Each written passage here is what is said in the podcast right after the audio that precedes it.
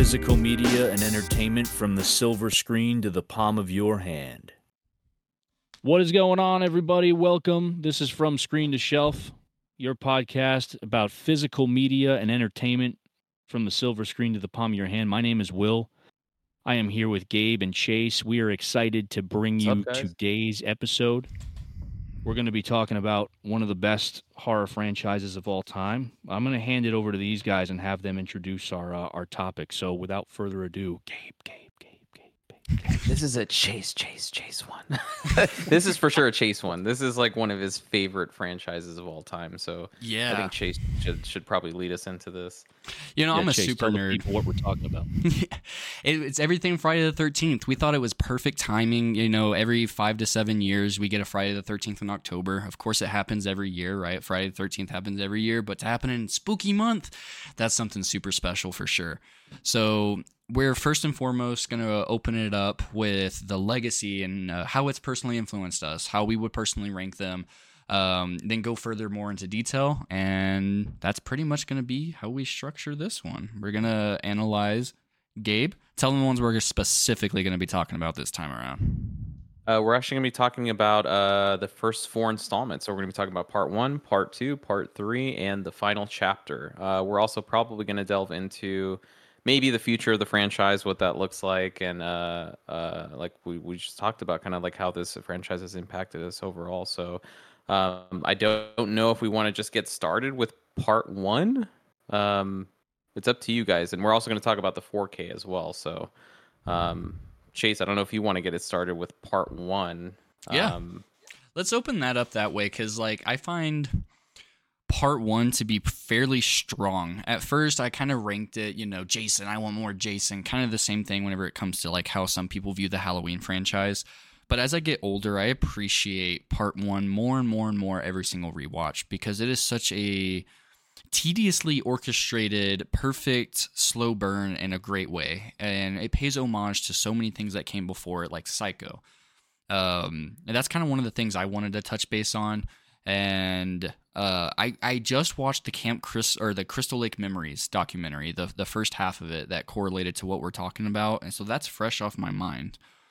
And growing up, I had seen Psycho. I had seen uh, Friday the thirteenth Part one, of course. That was one of the first horror movies I ever watched, and I adored it. But it always confused me. It was like, no Jason, no this, no that. Where's the iconic everything? But as you watch more and more of Part one, you can see how it pays homage and also finds its own ad- identity in, in the best of ways.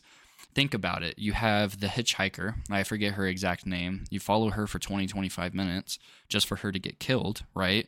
Just like um, the mom, Jamie Lee Curtis's mom in Psycho. You follow her, follow her footsteps, everything just to watch her be one of the most iconic death scenes in, in cinema. Not even just horror. That's the lovely, uh, the lovely Annie, I think her name was. Yep, Annie, the lovely yeah. Annie. Yeah. And it, it's just such a perfect draw. And then also, you can think of it this way whenever it comes to part one as well. When it comes to part one, take the same Psycho dynamic and alter it, right? Instead of it being the, the son with the mother, you have the mother that doesn't want anything like this to happen to her son, right? And that got confirmed in the documentary. That's how I kind of always thought of it, but I was like, oh, this is some fan theories. But in the documentary, they, that's how Sean S. Cunningham pretty much wanted to orchestrate it. He loved Psycho so much, wanted to pay homage to everything before that. I think it's so well done, from Alice, uh, the way that she handles the creepy uh, camp counselor. That guy creeped me the hell out. One is the shorts, man. He, whoever on the set decided to give him those shorts really should should have just walked home. Like that was the that was the worst decision in the first one. Outside of like uh, one hundred percent. You know, what was it? The exchange where he's there. He's she's helping him with that at the cabin. He's like, "Yo, you, you're really talented. You know, it's so weird." Yeah, it's just he's so a creepy. Really weird guy, and he's barely in the movie. But yeah, just I, I know that scene that you're talking about, Chase. I remember it's been a while since I've seen it, but I remember the drawing. Right, it's like she had a drawing, and he's like, "Whoa, you're really, you're really talented." And he just says it in a weird, creepy way. Yeah, um, yeah. It, it reminds me of uh, I forget. Not Another Teenage Movie is what I think it is. I think it's got oh, Chris yeah. Evans, and the girl's doing like a little stick figure drawing. And he's like, "You have your mother's eyes," and it's literally a stick figure drawing. I remember that. Yeah, so it's just goofy. But that's why I love Friday the thirteenth so much, and I, I think that's why it never scared me growing up and why I could endlessly consume it. It's because it's never categorized as a horror comedy, but I I, I, I kind of watch them that way. You know, it's got a, mm-hmm. a great amount of goofiness and, and a great amount of homages to everything that kind of set the tone before, like Halloween. And yeah, like, you know, uh, Pamela Voorhees, Betsy Palmer, just the the kill her mommy, the every she just fucking mm-hmm. kills it as one of the greatest villainesses ever to hit the screen. I, I really do feel that way. And, you know, they weren't expecting to have more sequels, but I wish we would have saw more of her. And I really think it's just a nice slow burn. You know, there's so many mimics and it's so original yet so copycatish at the same time while having its own identity, right? Uh, kind of like Fatal Exam, April Fool's Day that came after that, paying homage to it.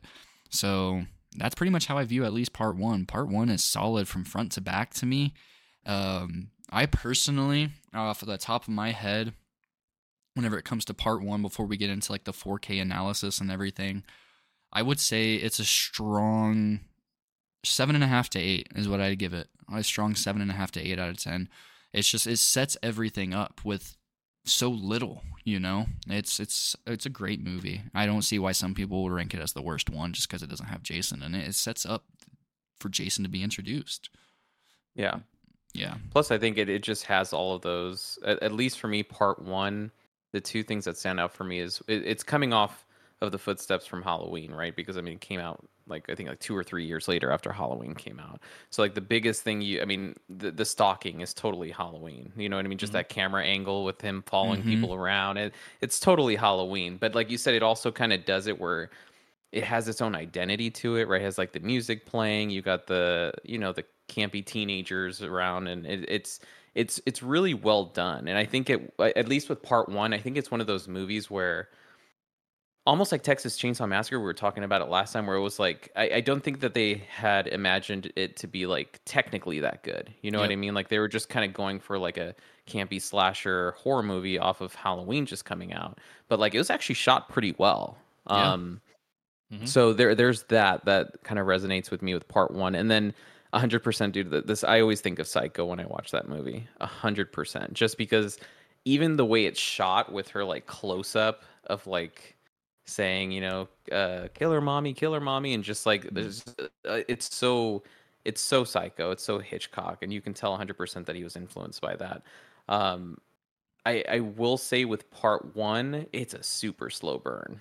It's a super slow burn, at least at least on my end. When I, I and again, it's been a while since I've seen it, yeah. But it, I, I felt like there was a lot more going on, you know, comparing it to, and I have to kind of compare it to my, uh, Halloween just because it came out two years earlier.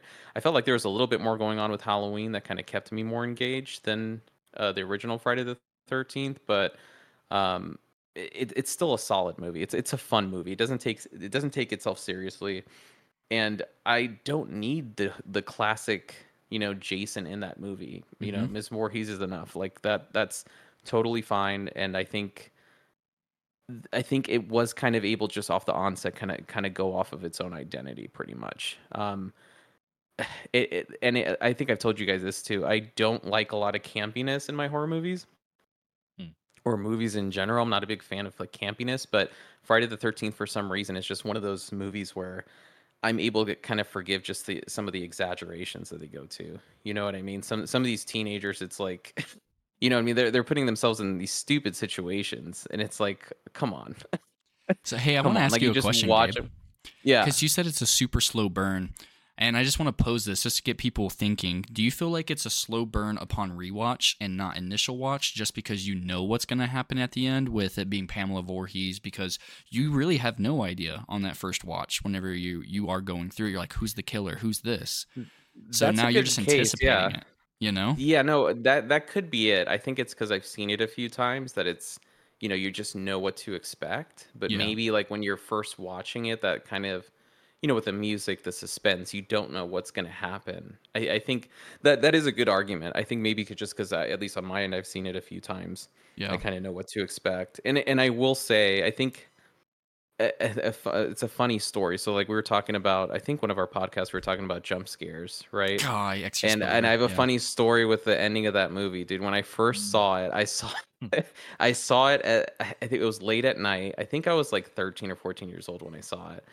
Dude, that jump scare with him coming out of the boat, I almost shit myself. Like yeah. seriously, yeah. I almost, I jumped. I was so not expecting that when it happened. I was like fucking shitting myself. Yeah. I was like, my heart was racing, and I, I don't, I, I wouldn't even classify that as a cheap jump scare, to be honest with you. I think it was well done. It was just something that was like, you know, like you, you're at the end, you know, the sun is out, like you're taking a breather, and all of a sudden this fucking horrific looking fucking monster's coming out of the water and dragging her down. Um, I love that ending. I think it was one of the most like, it, it, it was, it was so ambiguous, right? It was like you didn't know what to make of it. Like it happened, but it didn't happen.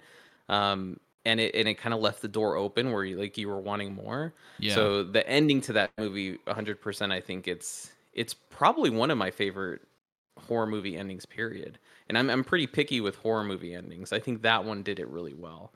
Um, so I think part one, I, we're, we're we're gonna get into rankings here in a little bit, right? Where yeah, we towards the all. end after we talk about yeah. it. Yeah. So part part one for sure is is up there for me. Um, I, I think it, it it was able to kind of establish its own identity. It's it it was able to kind of draw from a lot of different inspirations, specifically Halloween. I think a lot of it was Halloween personally, um, and then just yeah, man, just the kind of the campiness. It, it's not like.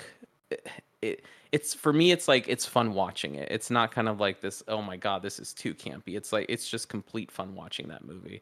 Um, and one of the best jump scares and endings, at least to me, um, yeah. of all time. That that jump scared sh- scared the shit out of me. I don't think I've ever had a jump scare do that to me before, but that one one hundred percent did. Yeah, and I wanted to throw this out there, just extra information, just if people haven't seen, go watch Crystal Lake Memories, because if you're tuning into this, you're probably a Friday the thirteenth fan. But um, I'm glad you brought up the ending because I totally spaced out on that. But that wasn't in the original script. I didn't know that. Oh, really? I always thought I that was supposed that. to be. Not, no. Yeah, it was actually he was directly influenced because they wanted exactly like you said. They wanted to leave it. The producers, the studios wanted to leave it a little bit more open ended for potential part two. And even they were confused. Like, what do you mean? There is no part two. Like this is a, a finite story. So they did that, um, and it was a direct homage to the ending of Carrie. Is exactly mm. what it was because of the yeah. hand that comes out. It scared the shit out of Sean S. Cunningham, just like that. So he wanted to yeah. do something exactly like that. So mission accomplished, Sean. You got our boy Gabe over here. Yeah, dude, that dude. I, I swear to God, that it, even when I watch it now, like, because it's just a slow pan, like, you're, like yeah. the camera's slowly panning in on her, and she's hanging off the boat. And I still sometimes I'm like, oh fuck, here we go. Like, you just, I just don't know. I can't time it whenever. And I've seen the movie so many times, I can't time it whenever he's gonna pop out. That shit scared the hell out of me, dude. Yeah, it scared the hell out of me. But yeah, part one is definitely up there for me. We're gonna go over rankings here in a second, but. Uh, Will, what about on your end with part one? Uh, how does it fall with you and, and kind of like uh, where you see it? Yeah, I definitely appreciate part one more now, uh, being older. I mean, we talk about like Halloween three at times too, and it, I have the same appreciation for this part one that I have for Halloween three, just because it's it's just different, you know, and, and growing up as a kid, I remember watching all these on A M C Fear Fest, you know, like many other people, I'm sure. And... you know, you get associated with Jason and then you're rooting for Jason and you fall in love with him. But, you know, now being who I am, I appreciate that they, they did what they did with this one with Pamela and just having that dynamic. You know, it's just different from obviously the, the movies that are g- going to come after it. But, um, yeah, I mean, Sean S. Cunningham, he talked about how much Halloween was an influence on this film. And you can you can see that with, with some of the shot compositions, as well as the nods to, to Psycho, as, as you and Chase mentioned. Um, they pretty much, they, they saw Halloween. I remember reading, they went to see Halloween in theaters and they kind of took a lot of notes about what they liked about that, what it did well. And they kind of applied that to this movie, except they, they upped the violence with this. Right. And I love the fact that you have Tom Savini on, on practical effects in this, um, coming off a high on, on Dawn of the Dead, which I think he did right before this movie, a couple yep. of years before. So it was, it, it's fun to see that. I mean, I, I don't, I don't judge the Friday the thirteenth franchise on quality. I, I judge it on how much fun I have watching it. You know, mm-hmm. It's not like other franchises where, like Scream, I, I go in there expecting that that it's going to be well written and it's going to be uh, you know, good at, at parroting the horror genre. Like, each franchise to me has their own thing that they do really well, right? And and the, the thing that sells them to people. And and for me with Friday, uh, it's just about how much fun I, I have watching it. And and that's kind of how I rank these, right? I, I I don't go in there expecting to see a masterpiece. I just want to have fun. And and this movie, I will say it's a bit tame uh, compared to the later installments for me, but not as much camp in this one as as some of the other ones we're going to talk about, um, two, three, and four. But mm-hmm. yeah, I I just think I appreciate it more now uh, coming back to it, you know, after all these years. I watched it again this weekend. I watched the four K, which, you know, we'll touch on in a second here. Um, and yeah, I, I just, uh, you know, Betsy Palmer, rest in peace. You know, she was so, so good in this. She did such a good job, and it was fun to, to see her, you know, show up here and there in some of the later installments, even though some of that footage was reused. But, um, yeah, I, I will agree with you, Gabe, that it's much more of a slow burn for me, or not necessarily a slow burn. I'll just say it's slower paced yeah. than the subsequent installments, um, which for me, that's fine. You know, um, I, there was, it's still widely entertaining. Yeah. Um, I don't know if we want to get right into the four K transfer. Those are pretty much my thoughts on, on one. You know, I don't really have anything to add. You guys really touched on everything uh, that yeah. I that I was thinking as well. So, but yeah, I, yeah. we're going to get into the rankings, but I, I definitely appreciate it. It's up there, you know, definitely in my top five. Yeah, for sure. And you guys actually, I haven't unfortunately been able to see the four K transfer yet, but you guys have. So what were your guys' impression of it? Like, I mean, how was the, I mean, I guess starting with the, the actual like video quality and the actual transfer itself, how, how did that turn out? So like, did it, it yeah. Yeah. Go ahead, Chase. I'll let you start on this, 'cause I know you, uh, you had some thoughts. No. Yeah. I was just going to pretty much just say I liked it, and then whoever picks up after that. Um, so Simple. yeah. Um, Perfect. I just wanted yeah. to throw this out there. Yeah, right. Like ten out of ten. I didn't know people had issues with this until literally yesterday. I was browsing the subreddit yeah. and somebody posed the question, what's the worst four K transfers? And the answers I saw in there, I was just baffled. You know, of course we saw Terminator two, um, Planes, Trains, Automobiles, mm-hmm. and stuff like that. But people were in there saying The Exorcist. People were in there saying Friday the thirteenth. And I was super confused. And, um... I, I'm I'm sorry, but if you've seen Terminator two, if you've seen some of these like newer half-assed digitally released four Ks, that's really just to get an extra six, seven bucks out of you and just slap mm-hmm. H D R on there for the sake of it. This Friday the thirteenth transfer is no, not even my bottom twenty. You know, the Goonies. You know, of course, I'm I'm blessed to have the eight twenty, so it's rather easier for me to be able to up the brightness. But I'm telling yeah, yeah. you, even with that eight twenty, I couldn't get the Goonies to be watchable. As much as I love that movie, that movie was crazy dark for the most part, yeah. right? So whenever it comes to Friday the thirteenth, I was able to pretty much optimize it to the fullest.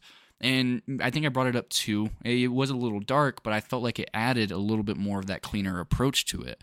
So, mm. you know, there were some film grain inconsistencies. The H D R definitely added some blacks to it. Um, yep. Like it, it really honestly made it look like something out of the nineties, maybe the turn of the uh, of the century in the early two thousands at worst, right? It m- made it look super clean without adding any mm-hmm. D N R, mm-hmm. and I think that was just the added depth with yeah. the H D R and the black levels, honestly. Uh, is it a bit jarring? For sure. You know, there's sometimes you just see the window on there. You got to up that, that darkness a little bit, but I still would say seven and a half. Eight on the video quality. I would give it four out of five, an eight out of ten for sure. It's nowhere near bad. There's, yeah, it's it's solid. Um, but when you you consider the source material and how this was probably handled at the time, I'm I I, I just True, feel blessed they, that we got that. This was this was filmed on this was filmed on thirty millimeter, right? I want to say sixteen. yeah. Yeah, I want to say um, so. I'd have to go back and yeah, I, I'm pretty sure it's probably thirty millimeter. So I mean, yeah, I mean, and we don't know how the negative was and all that stuff. So I mean, everything that you're talking about, I think, I mean, it sounds pretty yeah. solid. I'm, I'm, I'm surprised people did have an issue with it, because I actually heard a lot of people like give it a lot of praise. Um, yeah, I, I have heard about that. I've had I've heard some things about the H D R and, and maybe like the Exorcist thing. I think maybe what people are complaining about is just, I think maybe color saturation. It I was. know that there are sometimes, yeah, like sometimes with H D R, I think that, I mean, as great as it is, I think sometimes people, they go a little crazy with it, and they're like, let me just maximize the, the color. And um, yeah, I mean, uh, but I mean, so far it sounds like it's a pretty solid uh, transfer. Will, did you have any negative experiences with it or any different critique that, that Chase did? Yeah, I mean, I, I, I want to piggyback off of what Chase said about the the black levels and, and this being darker than the S D R counterpart. Um, I think that adds to the atmosphere, to be completely honest. Yep. I think it kind of adds to it. And even in those even in those deep blacks in the frame, you can still see detail. So yep. It's not completely lost. I know that's one of the things people were saying was, oh, it's too dark. Like, you can see less than what you can see on the Blu-ray. It, it's darker than the Blu-ray, but the details within the shadow, within those blacks, are are more apparent. So, yeah. and, and I paused it a few times on certain scenes just to kind of see if I could make it out. And at least on my T V, you know, you that's definitely true. It is darker, but again, those details are more apparent. Um, yeah. The only thing that I guess I can say, I mean, if I'm going to take issue with anything, and, and again, this may seem like nitpicking, is the contrast balance between daylight and, and night scenes, mm. right? Um, I yeah. will say the the... Dolby Vision looks great. The daylight scenes, like with the woods and the forests and the in the um sparkles. The landscape. Yeah, I was gonna say like the light reflecting off of the leaves of the trees. Yeah. I, I love that. That looked really good. Um, the colors pop much better, obviously. Um, and I, I have an OLED, so again, um, you know, I mm-hmm. my reviews are gonna be biased because I'm watching it on an OLED and it's gonna look a little better. You know, I'm basing it on my previous T V. Um, yeah. and I have seen this on on both of my T Vs. I watched it on my previous X nine hundred F, and now I'm watching it on my OLED. But um, the only thing that I think I'll I'll agree with with some of the critiques online is there there's certain scenes. I think after the title scene, um, I'm trying to think. It, it's the flash I, I think of white. What people are saying is the whites. Yeah, well, they seem to run like slightly hot uh, in some areas, mm. and and in a way, it kind of looks a bit unnatural. Yeah, I will agree. So almost like, I guess I could say like radioactive, almost like they're kind of glaring. Um, I guess similar to what I was seeing in The Exorcist, Gabe. We were talking about that, like in the subway in particular. Yeah, like I was going to say, is it like, like is there like an aura around like the, the opening bloom? Credits kind of deal? Yeah, like... that's that's kind of what it looked like on my T V. And again, I kind of played with the brightness levels a little bit. I mean, you turn your brightness down, it, it fixes it to a degree. Um, mm-hmm. But I'm assuming... that's what some people are complaining about. And yeah, I mean, there's there's definitely validity to that. I'd say that that's probably my only takeaway um, or my only negative about the transfer. Other than that, I don't mind it being darker. I think it kind of adds to the atmosphere, as I said. So, Agreed. You know, other than that, I, I have no issues with it. Was this, uh, I mean, I haven't looked at the four K yet, but is this uh, Dolby Vision? Do we get Dolby Vision with it? Yeah, it's yeah, Dolby it's Vision. Dolby Vision and five point one um, audio. Mm-hmm. So, so, and it, I mean, I want to get into the audio too, but like, do you yeah. guys, because I, I think all of us are watching it on OLEDs. We watch all of our transfers. Yeah, on we're all on OLEDs. So okay. Everybody know, just so, yeah, just to kind of, uh, so we do kind of maybe have some consistency there, but do you mm. think it's, I, I've heard uh, Heat had a similar issue, and I know Go- Goonies had a similar issue where it's just like this darkness, like everyone's saying, like it's, that like yeah. the disc looks dark. And I don't know how much that...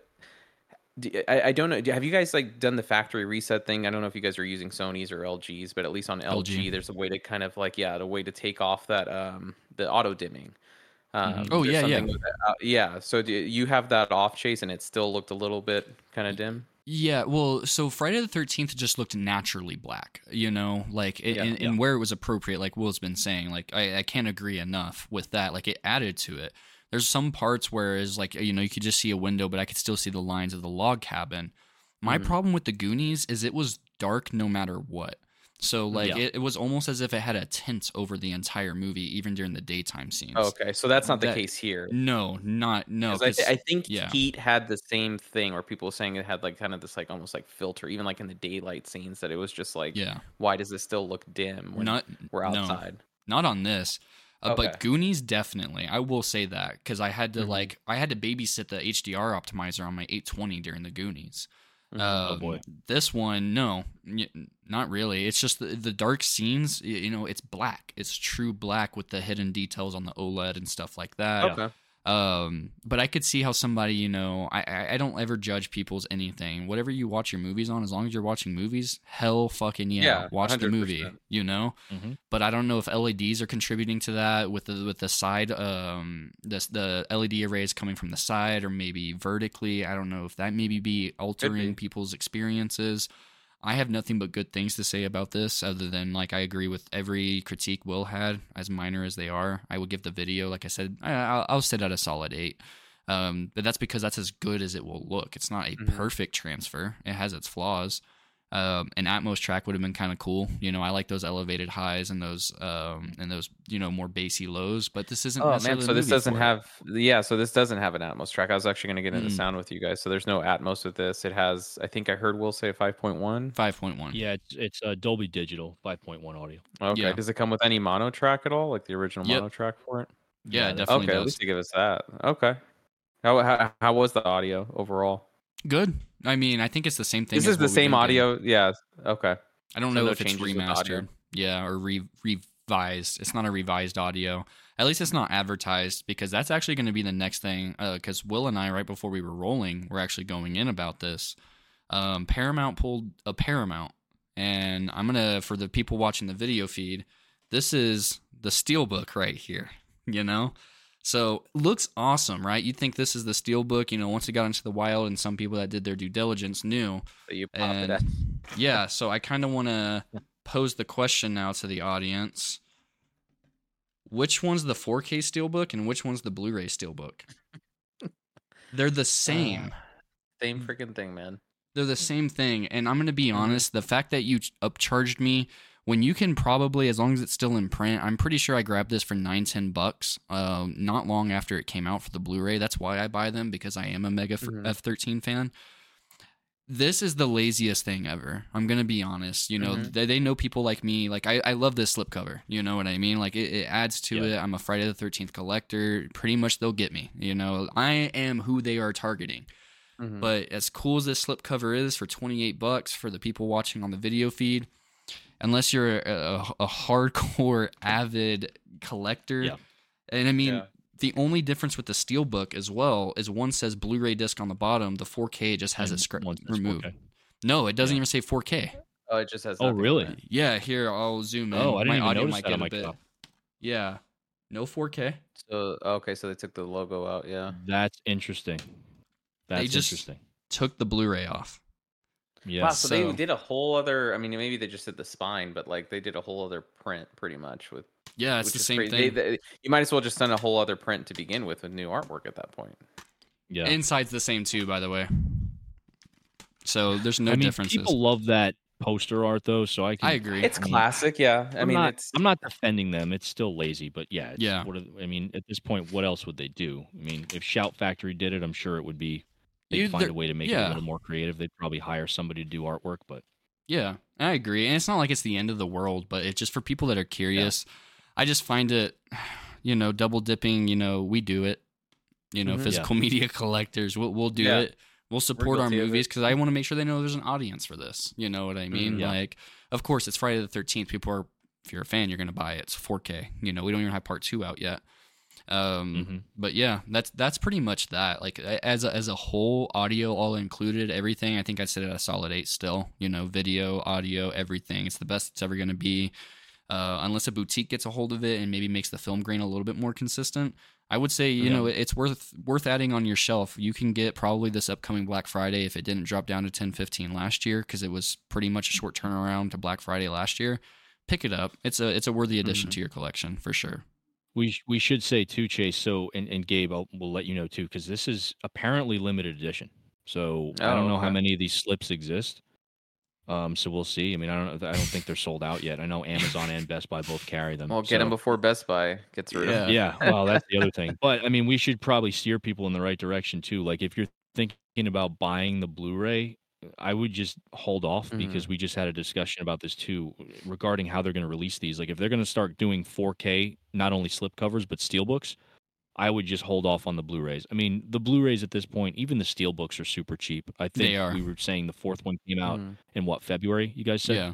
Right now, on, as of this, you Amazon, can get for nine dollars. I think it's like nine dollars. Yeah. Wow. So I mean, if you're if I mean, if you don't care about four K and you just want want it on Blu-ray, I would I would go for that. That's a solid, super great deal. But you know, otherwise, if if you want the best format, I would just hold off until they put them out on four K, which seems to be the plan so far. So yeah, well, it sounds like a solid release. It sounds like you both give it like a four out of five. Yeah, is that fair to say? Is that what you give it, Will? Yeah, yeah. I mean, yeah, three and a half, four. It's it's solid. Yeah, pretty decent. Sounds like yeah. I'm gonna probably try to watch it before the end of the month. Yeah. Um. Just lacks extras kind of, for people. Just to throw that out there. Just lacks extras is why I'm giving it minus two. Oh, so they never added that. any. No, it's not a no loaded package. Just, bare bones. Okay. It's a Paramount release. As much yeah, as we like which, Paramount and they do some cool stuff, it's just bare bones packaging yeah. and release. Yeah, unfortunately. But yeah. Um, we should say it's the same as the slipcover too. It's it's both cuts of the film. It's the theatrical and the uncut version as well. For those mm-hmm. of you who are interested okay. in that, so I think it's That's like an eight minute difference as far as footage is concerned, something like that. Okay.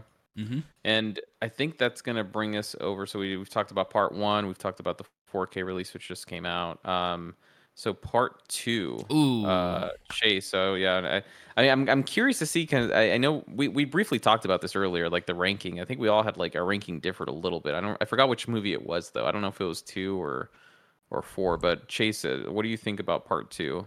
Two is my absolute favorite of the entire franchise. Uh, mm. It's it's it's just such a strong entry. Um, whenever it comes to uh, Gina, I, I always I am so horrible. I am Gina, way, the, the the the final the, girl. The psychologist girl. Yeah, yeah. So I, I I am so horrible when it comes to remembering like fictionalized. Dude, I names. can't. Yeah, yeah, I can't do it either. But I can remember even for the, movies I love. yeah. So the it's, final it's, girl. Uh, Wait, it, it's Ginny, I think, right? Or, oh, yeah, Ginny. Ginny. Okay, Ginny, I was close. Yeah, yeah. Okay, sorry. The no, red, you're good. She, the redhead. Yeah. yeah.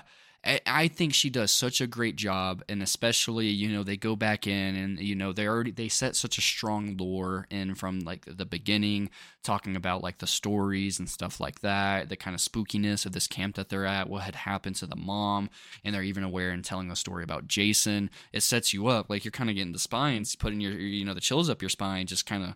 Ooh, you kind of feel like you're at mm-hmm. that campfire. At least that was my first watch. I probably watched this when I was like twelve or so, something like that.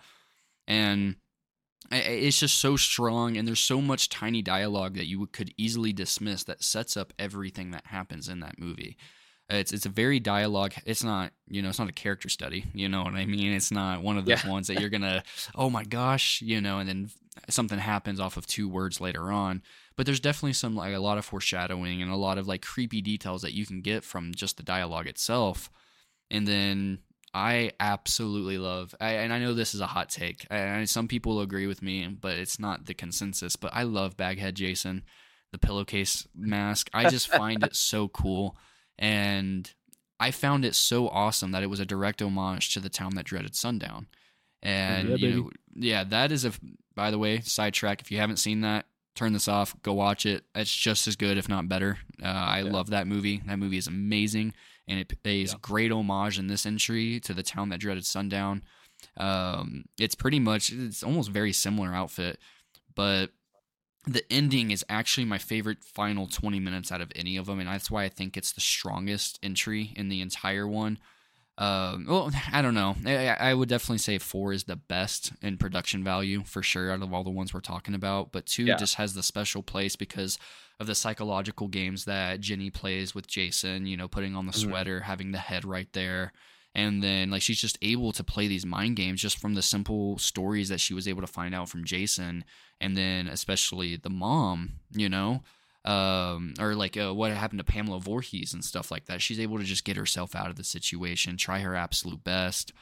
I only have one complaint, and they even, uh, uh excuse me, I was choking myself up there. So, there's only one tiny complaint.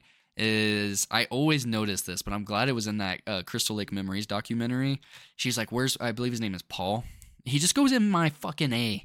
He just goes missing. Uh, the Which one's Paul? Oh, yeah, he stays at the bar, right? Yeah. I'm almost, the bar yeah, the thin the thin kid, right? Uh, the yeah. The super thin one. It, she's the one that is like kind of going around or going around with Ginny and stuff like that throughout the movie, and then he just goes missing. And even in like the dream sequence that tends to happen at most of the end of all the Friday the thirteenth, she's like, yeah. where's Paul? Yeah. Where's Paul? What? I haven't seen him either. That's a question for you, you know, like, so they bring it up in the camp, the Crystal Lake documentary that they just, we forgot about him. So I found it very interesting. Didn't Paul, and again, this I haven't seen it in so long. I thought, oh, maybe I gotta watch it again, dude. My yeah. thing is, I, I when, whenever I watched it, there was that, you know, at the very beginning, like when their truck is getting towed, mm. like their truck gets towed, and it was like, you know, they towed it to the friend's house. He lived like right around the corner. Yeah. Um, it was a, that that thin kid. Like, he was the one I was thinking of because, like, he was at the bar drinking, and then, like, you never see him again after that. I could be wrong. I mean, it's been a while since I've like he's there, and then you never see him again. I think. Oh, okay. Oh, no. you, you. Yeah, I know. Did who he? You're did he? About. Did he yeah. die or no? Um, I don't think he did. I remember, like, he's he gets drunk and he's like, "Hey, is there a twenty-four hour bar here?" And the guy's like, "Yeah, there is." And, like, you don't see him again after that. Yeah, his his acting is Paul Holt. That's the one yeah, I'm Paul talking Holt. About. Let me it's see. Paul Holt. He's the okay. he's the one with, like, the chili longer chili. Is that style. that's that's, that's Ginny's boyfriend, right? Oh, yeah. That's not Ginny's boyfriend, right? Mm-hmm. Or, like, her really really good companion. No, yeah, at least. He is. He's he's like. Oh yeah, yeah. Her, her love interest. Yeah, because she's screaming for him yeah, when she's on the gurney. I mean. Oh yeah, yeah. She says, "Where's Paul?" Yeah, like, I thought. I thought didn't he didn't he get his, like, head squeezed with his eyeball, like, pushed out? No, that's our fourth entry. Oh, yeah, gotcha. The, okay. Yeah. Yep. See, it's been a minute four. since I've seen it. Mm-hmm. Oh, see, yeah, I'm starting to mix them up. Yeah, but I'm I'm gonna be, I'm curious to see. I'm gonna look up the cast of the second one because I swear to God that kid was just at the bar and you never see him.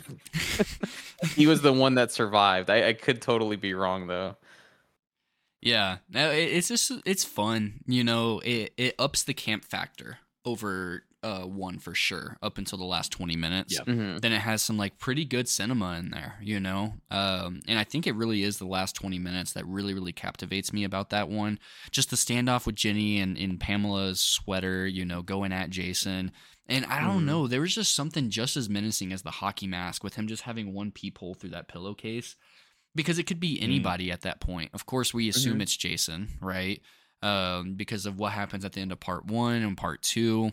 And then you see one eye, you can easily piece that together because of the way you, you watch part one closely enough. You know, at the time, it might have been a little bit harder to kind of piece that together. But once physical physical media was able to be gotten a hold of a lot more easily, it's probably easy to call that out, right? Yeah. Um, special yep. effects are solid. I found everybody just had so much fun. You could tell everybody was just having a time of mm-hmm. their life in this movie. And it keeps the tra- uh, the the trope up from the part one, and I, we kind of touched on this. I don't know if we did. You have sex, you die. You know, that's yeah. Friday the thirteenth. yeah. yeah, yeah, yeah. You have sex, you that's die. That's where the the the mythos with, like, Scream starts coming in. Yep, exactly. It's like, yep, you have sex, especially you die. With this franchise, it's it's all about skinny dipping. You know, mm-hmm. if yep. we're gonna go skinny dipping, that means somebody's gonna get killed. Yeah. yeah. And I wanted to bring this up. I actually have to go back because I always forget her name. Kirsten Baker was my first cinematic love interest.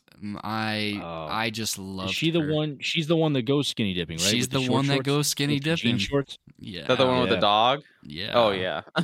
That was my first love at first sight. It is just. Oh, yeah. I loved that movie. It was just so good. Yeah, the my, cast uh, just had so much fun. And my just girl's a, not a fan. Oh, go ahead, Will. I was just saying, my, my girl's not as much of a fan of her as I am, but uh. yeah, I think same here. um, I I, just, I did look it up, Chase, while you were talking. So the so uh, the character's name was Ted, um, and he, he does stay at the bar, and he that he ends up, like, you never see him again. He actually lives because he, like, stays drunk at the bar. He's not at the oh, site wow. like getting killed. like oh, interesting. Yeah. Okay. Yeah, yeah, I, I do remember. I was like, what happened to this dude? Like, he just stays at the bar and he survives. I was too distracted by Kirsten Baker. So I, I, I once he was at the bar and stuck there, I was I forgot about him. Yeah. And and ironically, Chase, just as a little segue, so part two with me, I, we agree so far. Part two is is my favorite one in the franchise. And I think it's because it's kind of like what I talked about with part one. I think part one is coming off, you know, Halloween, it, and it was doing a good job setting its own identity. But I think this is the one, like, part two is where it's like, okay, this is Friday the thirteenth. Like, this is who we are. This is what we do. This is what you should come to expect of us. And I think, like, the, the whole thing with, I, I think it just had a lot more memorable characters too. Like, you have Ginny, the psychologist, the boyfriend, um, you have this dude at the bar. Like, I mean, I barely remember him, but I remember enough to say, like, hey, this this dude yeah. survived. You know what yeah. I mean? Like, um, there was just a lot more, like, the, the characters were just a lot more fun. And there was a lot more going on. And then I remember the what you had talked about, too, the, the campfire scene, just like the whole setup at the beginning where they're talking about, you know, Pamela Voorhees and Jason, and it's it's kind of just setting up, like, you know, just like you would at any kind of, you know, campsite, like a spooky mm-hmm. story. And, you know, everyone kind of shrugs it off, but that's like the fun part about it is like, yeah, you guys are about to die yeah at the thing that you're shrugging off. So part two for me, I think it it became, I think it solidified its identity. I think it it it kind of it knew it wasn't it's I mean, the first one didn't take itself seriously either, but this one for sure like knew what it was doing. Um and then also I I agree with you too, man. I actually like the pillowcase Jason. I know some people shit on it. I think it's cool. I I love, I love the whole concept of it, you know what I mean? Cuz I mean, yeah, what would he use? You know what I mean? He'd use probably a pillowcase. Like, it's not yeah. anything complicated. You know what I mean? And it, and it honestly, it looks kind of creepy too. It does. Like it, it reminds me of like um, I, I think obviously like like the Strangers, kind of like I know like those sacks that yep. they have over their head. Like that's kind of what it reminds me of. It's kind of like just the sack over his head, and it's it's it's scary. Just with a little like, you know, you just see his eyeball and that's it. And um and this one just had a lot more. I, I liked a lot more of the kills with this one too, man. Just like, you know, the killing like. Uh, I mean, he's done it a few times, but just, you know, underneath the mattress, just stabbing mm-hmm. from underneath the mattress. And this one is the one with the hammock, right? Or was that part? And now I'm starting to mix them up. Was this the hammock kill where like the girl was like reading the magazine and the drug, the blood was dripping yep. from the ceiling? I'm almost positive the, the, that's that was this one. This one? Yeah. Um, it gets hard when you watch them sequentially, yeah. like I just did, because it's like which yeah. one they blur together. It? And for yeah. well, the same for me, because it's like I haven't seen him in so long, so I start my memory starts getting blurred. But yeah. I remember just a lot of the kills with this one are just a lot more fun. They're a lot more creative, um, and then just and and I think it did a good job again, kind of like taking what it did with the first one with how they ended it. Like they just paid homage to their like their own franchise pretty much. They're like, hey, we're gonna end it the same way the first one did, where it's kind of like this weird, ambiguous kind of thing. We don't know what happened, leaves the door open. Um, and yeah, man, I think this was like the peak of the franchise for me, one hundred percent. Like, I think it's just, it, it was just a lot of fun. It doesn't have the, and I didn't mind it in the first one, that kind of slow burn I was talking about. Yeah. Um, this one, I, I feel like even if I rewatch it, it's just like, you know, from the get-go, it's just a lot of fun. So, Um, I'd say part two is probably, and we'll get into ranking these here in a little bit, but part two is definitely probably my favorite. Absolutely. What about you, Will? Part two. Part two is great. It's not my favorite, but I, I will say, I think out of all the installments we're going to talk about, I, I, as far as final girls go, Ginny's probably my favorite. I I'd agree. Say she's probably up there. I mean, and the whole yeah. dynamic with her and Jason at the end, uh, with the sweater and like pretending to be Pamela, that, that was great. I love that. Um, I will say the the baghead Jason, I don't know. I, I assumed more people were fans of that. I didn't think that was like a. Uh, I've heard some people say it looks like, like corny. Opinion. Some people say I it love looks it, corny. Dude. Like yeah. Chase mentioned, I, I love The Town That Dreaded Sundown. Chase and I have talked about that movie, and again, anybody who hasn't seen that, please check that out. You know, highly recommended. Um, mm-hmm. I love that, but I, I actually think the bag, as much as I love the hockey mask, and we'll we'll talk about that with with part three. I think the bag is creepier. I think it's scarier because yeah. it actually plays more to your imagination. And especially yep. after watching one, you see how he looks as a child when he reaches out of the water to uh, grab uh, Alice. Mm-hmm. It it, it kind of plays with you a little bit because you can just, I mean, at least when I'm watching it, I'm sitting there going, I, I wonder how ugly this motherfucker looks under yeah. this, this fucking bag. Yeah. Just hideous. And obviously we Can, we can talk about that in a moment, or we can talk about it now. That the, the jump scare in, in part oh, two, yeah. the big jump scare the window. At the end, when he uh, and I mean, I don't want to spoil it for anybody, but frankly, if you haven't seen this movie by now, um, you're late to the party. Wait, yeah, but, and if yeah, you're this you're... late in the part podcast, too. yeah, yeah. If you haven't seen this by now, please watch it. But um, yeah, I, I thought that was awesome. Again, they they upped the ante from part one, and and I love that. You know, they kind of mm. correlated that jump scare particularly with the one at the end of part one, and I thought that was really well done.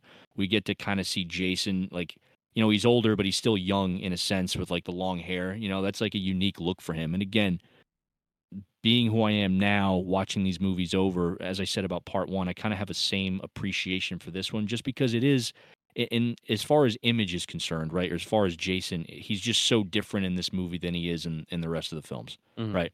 Um, with part one, I appreciate it because of, of uh, Betsy Palmer's performance as Pamela. And with this one, just the fact that Jason, his his look was just so unique, right? Even though it's kind of paying homage to some other films, Um, I, I appreciated that. It's not my favorite. It's probably my second favorite uh, out of the ones we're going to talk about, and we'll get into that more in a bit. Um, but yeah, uh, I like it better than part one. Um, so I, I'd rank this probably two uh, out of all, mm. all four of them. You know, the kills were better. Nudity was, was better. Um, Kristen Baker, shout out, you know, total babe, you know. Yeah. Um, I will say, as far as the kills, that my favorite kill in this movie is, and I forget his name. You guys can maybe help me with this. The the character in the wheelchair, and he's actually oh, a really, yeah. he's actually he's actually a redeeming Franklin. character. I actually pretty, like no, this Franklin. character. I actually yeah, feel yeah, bad. Yeah, the he, wheelchair kill is my favorite. Yeah, the just, wheelchair yeah, kill is so awesome. In the face of the fucking machete, I, man. Dude, like... I just laughed out loud, and it's like, you know, it's just a testament to like how well they film this, because it's mm-hmm. just, I remember that scene so vividly. It's like they're slowly like, you know, tracking in on, on the back of his head, and he's sitting there and he's calling for um his girlfriend, and, and then he turns around. And it's just boom. Dude, it's perfect. I'm like smiling um, while I, you're I talking about it. I feel bad that he dies. I feel bad that he died because I actually liked his character. I, I would say, other than Ginny, he's probably the only other character that I actually felt bad for, you know, as far as, you know, what they're going through. But other than yeah. that, I mean, yeah, the, the kills are pretty cool, though. But it's, we're going to get confused, too, because you start watching these movies, and as you guys said, they all bleed everything into each other. Becomes jumbled. They all kind of bleed into each other. And the kills are similar. There's mm-hmm. a lot of similar kills as well. Yeah, there's so, a lot of under the mattress yeah. kills, I feel like. I feel like he's done that a few times. Yeah. And everybody gets thrown yeah. through a window at least twice in each oh, Friday God, the thirteenth. The random window throws where you yeah. think everything's safe, and then a or body's grab. just flying through the window. Yeah. um, but yeah, part it sounds like we all kind of really appreciate part two. Part two, so mm. I, I like it a lot. I feel like that's where they they they had their solidified identity, and they just had fun with it. And and and in turn, yeah. like we had a lot of fun with it too. And it's interesting, kind of going, uh, Chase, I'm going to ask you about part three here, but from what I heard, they were gonna go like part three was supposed to be like continue on with Ginny, correct? Like from what I understand, but yep. the actress didn't want to return. Mm-hmm. So yep. so then we get this like whole different story with part three. Um, Almost which... every single one has been stopped that way. It's so yeah. weird. Like, you know, like we aren't even talking about that. That's what happened with Corey Feldman. You know, that whole plot mm-hmm. line, and uh, yeah. we'll get into that and eventually, but it never really develops if you've seen a yeah. Friday the thirteenth after that. But yeah, no, it, it, the the biggest thing, it's just like Gunnar Hansen never coming back in Texas Chainsaw. They wouldn't pay the man. You know, mm-hmm. Ginny was worth the, the, the, the time and everything, you yeah. know? And it's not like they were asking much. You can go find the details of like what was going on and stuff like that. They just keep offering people minimum and want them to do the most work for minimum. And, you know, it's pinching pennies for yeah. for the sake. Like, if you want somebody back that bad, pay them. I think that happened in the mm-hmm. Nightmare franchise. Um, I forget. It was one of her... first big breakout roles. I think it was Friday or not Friday, uh, Freddy three. Uh, okay. That happened with her too. Um, it happens a lot. It's super weird, but yeah, the original concept was going to be cool, but originally they just brought her back to kill her. Yeah, man, that sucks because I think that that would have been a great concept for part three. So part three, um, and I was going to ask you, Chase, because I'm actually like not a big fan of three D. I know that you are. Really? You and I have talked about this. Yeah, I'm not a big fan. I don't like three D. Really? I don't like like the whole when yeah the Avatar came out and the whole like explosion with three D again and the three D Blu-rays. I never oh, bought into that whatsoever. I just I, I don't know, man. I just I'm just not a big fan of three D. But like this was released in three D, mm-hmm. right? So I'm like I'm curious. Like I I mean, your thoughts on part three in general, but also uh, the three D aspect if you've seen it in three D. I'm not sure if you have or yeah. not. Yeah. So so what do you think about it? So, um, of course, never saw it in theaters way before my time mm. in three D. So I, I yeah. never cap- – I mean, if, if it comes out in a re-release, I'm going to be the first person to go see that on the big screen mm. in that way because projector three D versus at-home three D, as much as I am a believer that at-home three D was just a, a, a cost-inefficient thing at its time to really encapsulate the full degree of what it can do, I still think it's really cool. You know, the there's there's some awesome three D Blu-rays out there. But this is definitely a movie that they they full frontal a lot of it was so that everything felt like it was coming at you. They did multiple yeah. takes, as they said in the Crystal Lake Memories. Everything was had to be perfect because everything had to come at the lens, like with the yo-yo, um, the spear gun. You know, they had to yeah. basically put a, a grapple line from the spear gun, hold it on there, and then do that, which you can kind of see with the way it kind of comes at it like that. It's it's it's goofy. It's it's fun. It, the camp factor is at its height, I think, out of all four of them that we're talking about today. I think this one's definitely the campiest out of the original uh, quadrilogy that you could say up until you get to the final chapter. But um, yeah, when it comes to just the three D aspects, I think you know, that had to have been one of the stronger ones. I don't have a hold of a lot of those ones from that time. I've seen Creature from the Black Lagoon in three D, which is freaking awesome. That's really cool. But I just love it. I think it's a different level of immersion whenever you have things like you get that, you know, that whole three-dimensional aspect and, mm-hmm. you know, somebody's hand comes out. And off topic, but my favorite movie I've ever seen in three D was Alice in Wonderland, the Tim Burton one.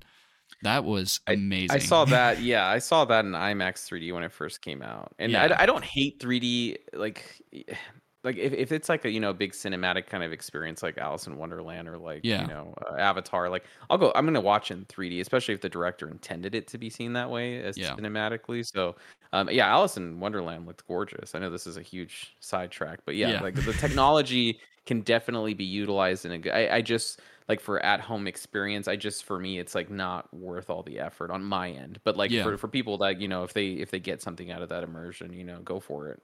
Yeah. Um, But yeah, this one, I mean, this one was released in three D. Um, so, I mean, did did you get anything out of that? Did it add anything for you, like at least for your like at, like at home experience with it? Uh, not really. I mean, it's cooler, you know, it, but it doesn't add mm-hmm. any points to it, you know, um, because yeah. the movie is still the movie without it. And like if you watch it in two D, um, it's not like it scares you anymore. I mean, it might have at the mm-hmm. time. You know, again, I haven't seen it on the big screen. You know, when you go see things with a crowd in that type of environment and you see other people's reactions, it, it elevates it, right? If yeah. people aren't into it, it's it's it yeah, it, it can dull the experience. It can make the experience heightened, you know. So for this specific one, I think I think all of it kind of just makes it look a little bit like the camp factor is upped without the three D, you know, oh, like one hundred percent. The yo-yo to the camera like this and the spear gun. Um, the spear gun's probably a lot cooler in three D for sure because you don't notice the literally you can literally tell that's on a line, you know, mm-hmm. because it's it's trying to um, gyrate uh, horizontally. Yeah. And it, it, it's cool, though, you know, because also this is the one where we get the Jason that we all know and love, you know? Yeah. So without all these goofy gimmicks. Yeah. And, you know, I will say that this is my least favorite out of the original four. I will say that. Um, this one is on the bottom for me personally. Um, it's still a very strong movie because there's a lot that gets set up into it. I do think it's the slowest paced. I think it has the wonkiest characters out of all of them that, you know, there are some characters like um, the little rebel punks and stuff that they meet in the gas station and all that kind of fun oh, yeah, stuff. Like the, the biker gang. That I whole just, thing was weird. Yeah, it was just, it felt added for the sake of just having that teen punk rock edge. You know what I mean? Mm-hmm. Um, yeah. It felt shoehorned. And, you know, again, it, it might have been different seeing it at that time, but I love those aesthetics. There, there's times it's done well, and there's times where it's not necessarily done well. But I definitely think that this one, it, it was like forty, I believe it was like around the forty, I, when I was watching it just earlier this morning or last night. Um, no, yeah, it was yesterday. So whenever I was rewatching it, it takes a while just for him to really start getting the kill count in there and stuff like that. Mm-hmm. It, it's very slow. They try to develop these characters that I personally just really didn't care for that much. And then yeah. the hockey mask scene, it's cool. I believe his name is Shelley. He was actually a nice guy. I think I liked mm-hmm. him more than other people did. I think he's a pretty well-hated character out of the fan base. That's for this the, the little curly-haired chubby dude, right? Yeah, curly he's the one carrying oh, yeah, the hockey mask. Oh, yeah, he's so annoying. He's, yeah. yeah, he annoyed the hell out of me. yeah. He's like, a, he's like a prankster, and he's like, you know, he, he like fakes his death once or twice and, and pisses everybody off. So he, yeah. he's one of those guys. Yeah. yeah, which actually that's what impacts his death, if I remember correctly, right? Everyone like he he's like dying, and the girl's like, "Oh, like quit joking around." Yeah, he's actually dying. Yeah, yeah. And I, I definitely think this one falls under the horror comedy aspect um, a lot mm, more yeah. than many of the other ones, and that actually has me curious if it's categorized as that. I'll look that up whenever whenever you guys go, because I'm just genuinely curious because the camp is upped. Um, it's really cool because, like I said, we do get the Jason that we know and love. And the story behind it's really cool. There's multiple stories that circulated around it. A lot of people like to take credit for the hockey mask. Almost everybody on that set likes to say it was their idea. But the story I like is somebody just showed up with a hockey mask, put it on Jason, and they rolled with it. I love that story so much. No one's taking credit, and somebody just threw it on his face and said, "Here you go. This is what we're running." And how with iconic it. it became afterwards. Yeah. yeah. And it, it does look menacing because I mean, I'm I'm a hockey fan, and that's one of the biggest mm-hmm. reasons I, I love Jason. He's my favorite horror icon up there with Leatherface.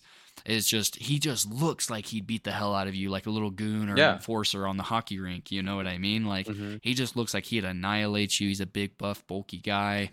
And that's where we start getting that in this. You know, I love the spear gun kill as much as the three D aspect's kind of goofy um, mm-hmm. because then she falls in the lake and stuff like that. And it, it, you, you get a lot of good, memorable moments.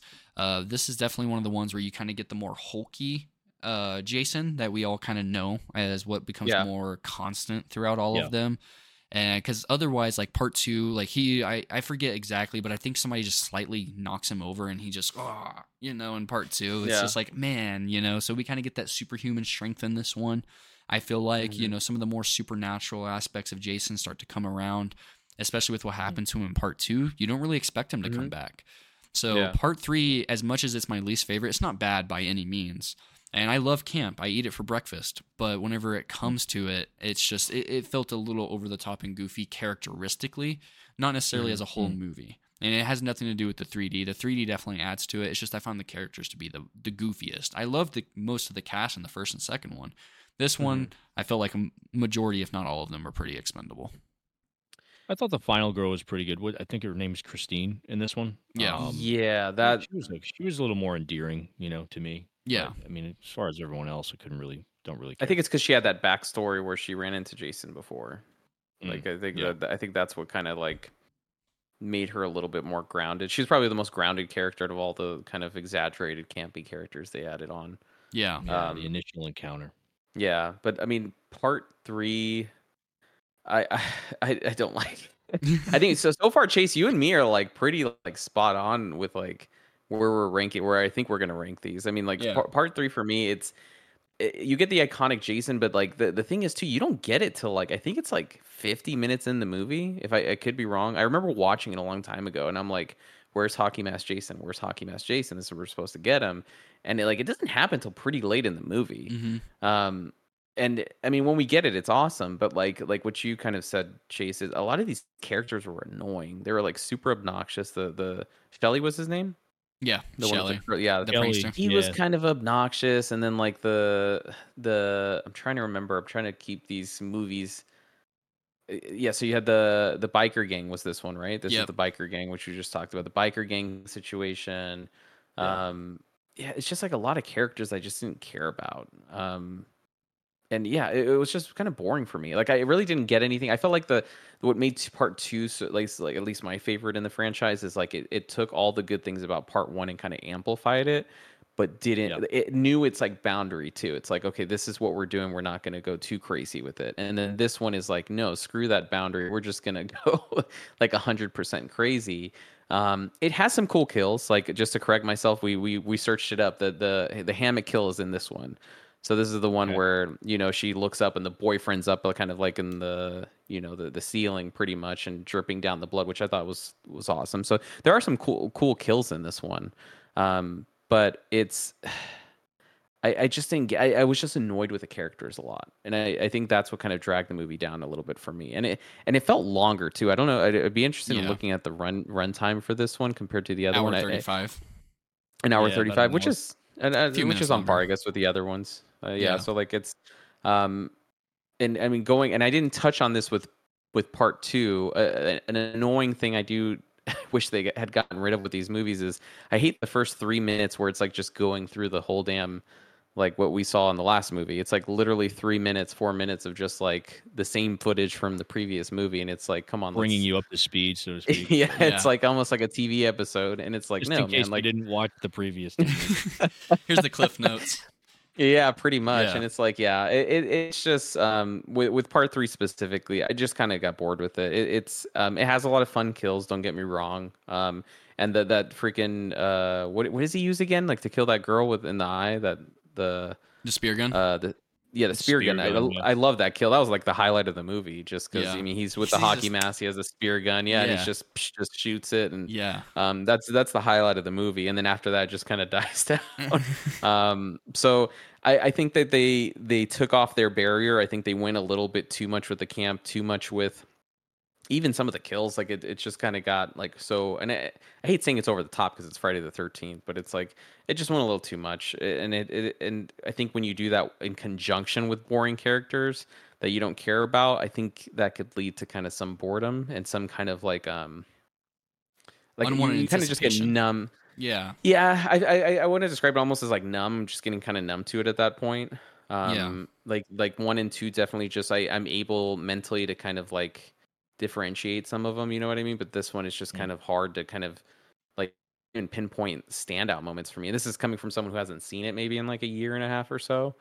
Um, but yeah, it's like, you know, one and two, I'm able to kind of give these highlight moments. This one, all I just remember is hockey mask and spear gun, yeah, and, and just annoying characters that I really didn't and the hammock. care for. Even that the the hammock and, and the boyfriend, kind of like the whole thing that I, I agree with you, Will. That girl, I think she's the most grounded character, but the boyfriend kind of like nagging her too, like, why'd you come back, and like, why aren't we together? Oh, uh, and Rick, I yeah, yeah. And, uh, I'm like, yep, just dude, Rick. stop.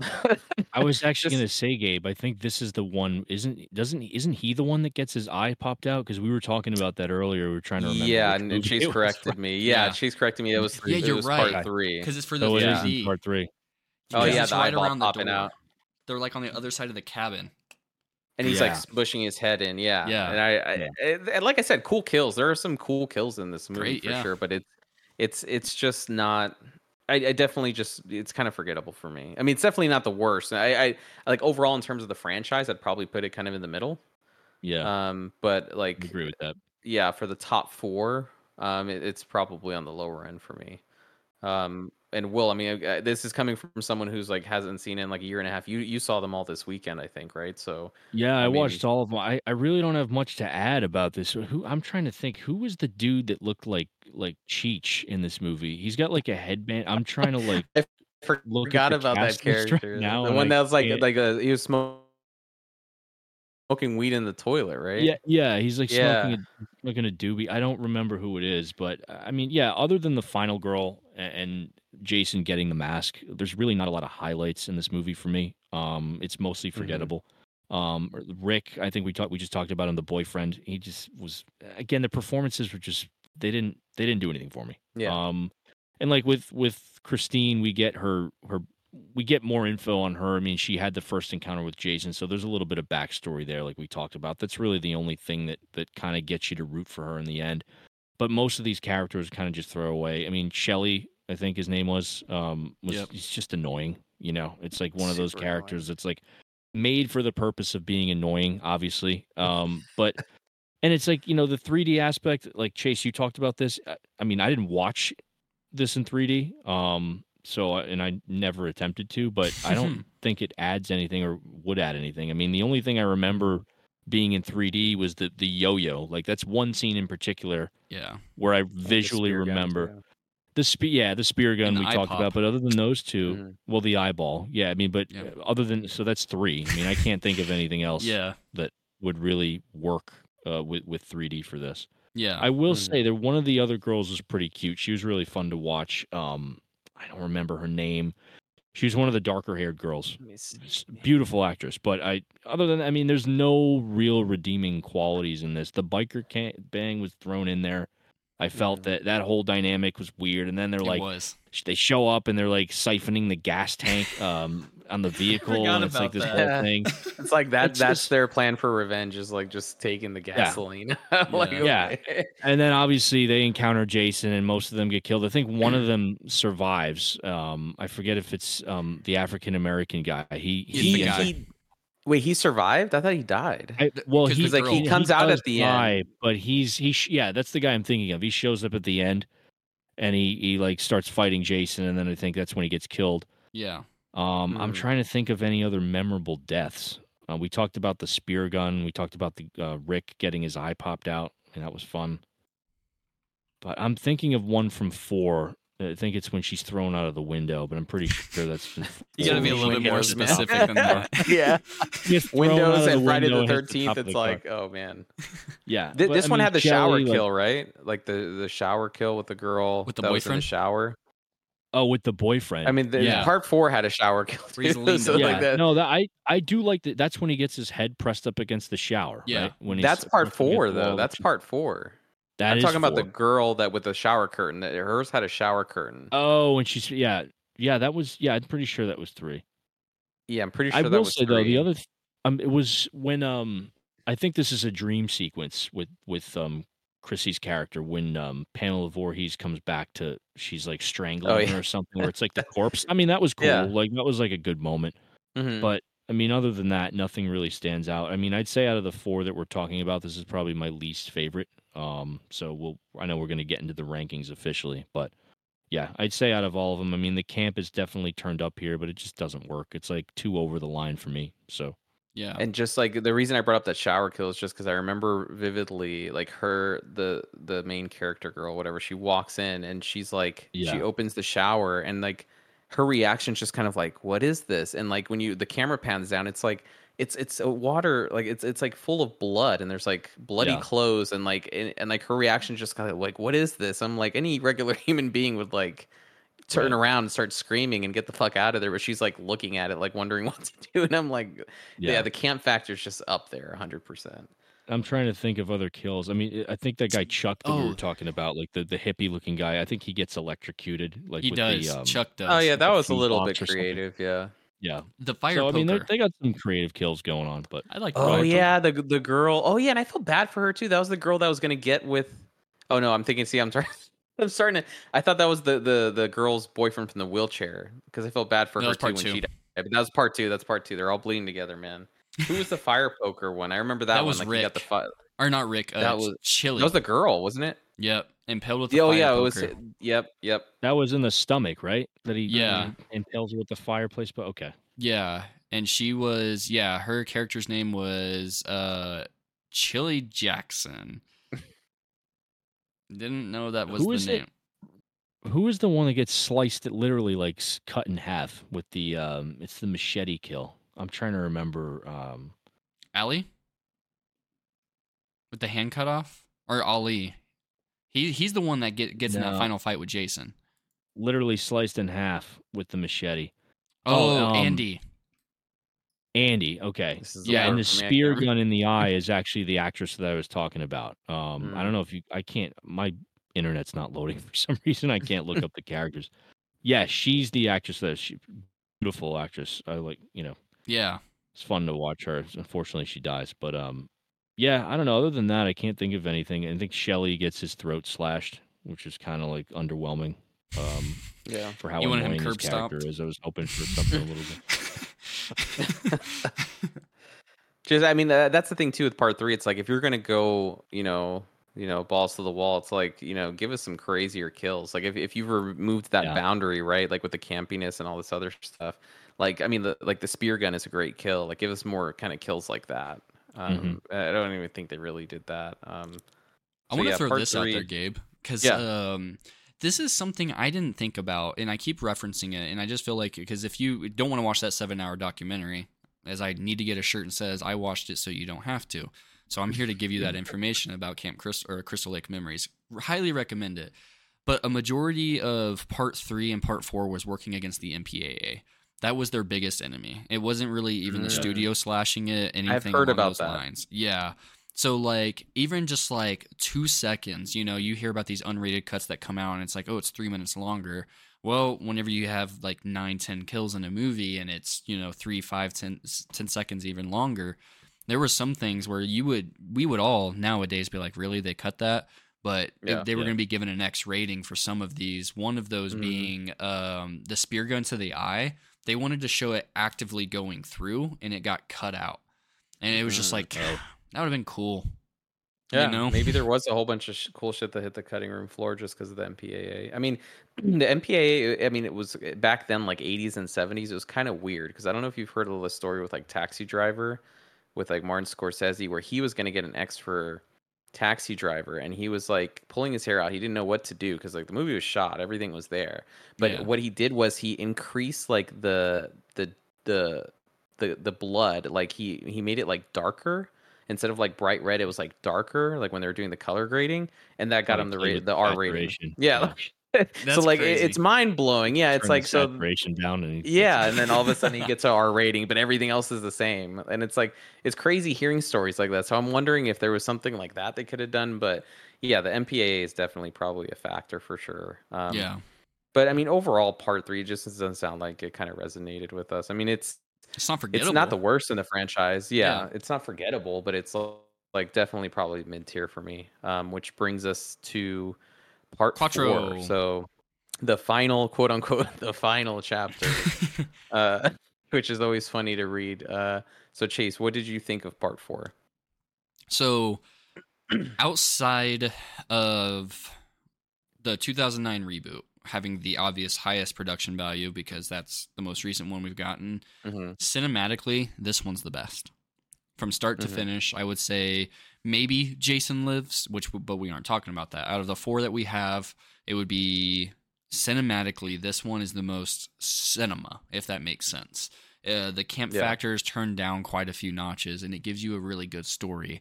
You get Corey mm-hmm. Feldman as Tommy Jarvis, which is a staple throughout the franchise, you know, main character in six and main character in five through various actors. And you get so much set up in this one that I even feel like, you know, parts of this one, uh, part four influenced Halloween four, you know, with the Jamie Lloyd storyline and stuff like that. Came out a few years yep. later. This one came out a few years earlier. But you can tell that the, these these franchises have shared some some similar blood between them, right? This yeah. one, um, you know, the Jason, I want to say it's Tony White that plays Jason in this one. Um, he, he never got credited. Like he's an uncredited Jason. Hmm. The person that got credited for Jason, uh, he wanted nothing to do with it. There was quite a few, cause this is the one with the raft kill where, um, oh, yeah. she's underwater and there was just a lot of turmoil behind the scenes and stuff with people getting like, you know, very verbal between each other. Uh, Tony almost actually walked off. The guy who played Jason almost walked off because they were in twenty-three degree water for four hours and she ended up getting hypothermia. Oh and he was like, if you don't take her out of the water, you know, there's a lot of cool things or not, that's not cool, but some interesting facts that happened behind the scene for this to even get made.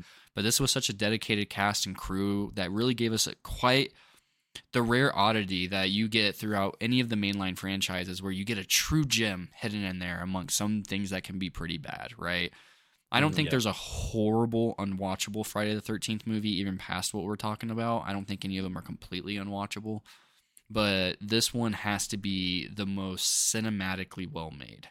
From start to yeah. finish, the way that Jason walks, from the way that... Mm-hmm. Um, God, I'm so horrible with the final girls. The final girl's name, she really, really carries it. Tommy's sister, I believe it is. Mm-hmm. Um, That's and the older then, sister, yeah. Yeah, Tommy's older sister. And...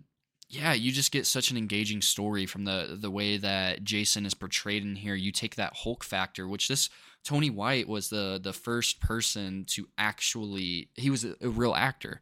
You know, you even had Tom mm-hmm. Savini stand in for Jason in some of these other ones um, yeah. or like a, as Pamela in some of the other ones. And he even did it in this one, I believe, because this is the one where the hitchhiker – gets uh stabbed in the throat. That was actually Tom Savini, believe it or not. Yeah, I think oh, Tom Savini shit. came back for this one too, yes. right? Because I, I don't know if he was involved with two and three. I think he did yeah. one and then he came back for four. Four. Yep. So absolutely. The one with uh the one eating the banana on the side of the road, that was yeah, the one eating him. the banana.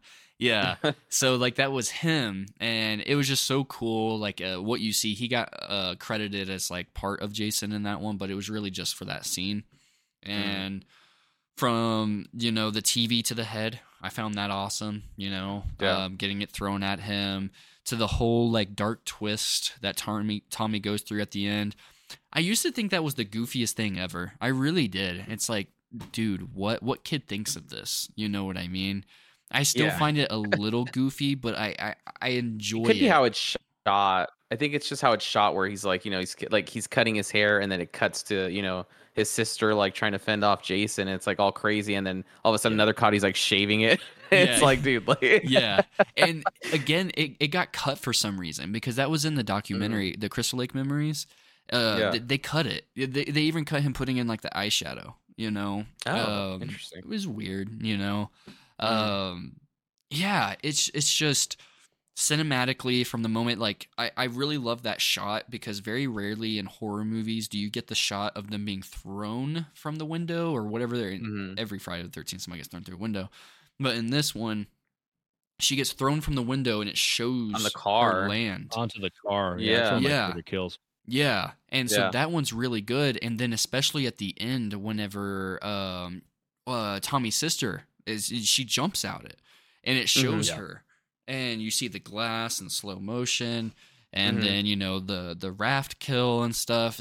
I think it really genuinely is one of the most memorable. If you don't even like like horror movies and stuff like that, like, it is the strongest presentable just movie for, for anybody mm-hmm. just to watch. If you want to experience Jason and everything like that, and you want to see peak of what it has to offer, out of the four we're talking about, I'd pick four, but I'd be in a toss-up between four and six to get the campiness mm-hmm. and then this and that, you know, just to show you yeah. like peak Friday the thirteenth.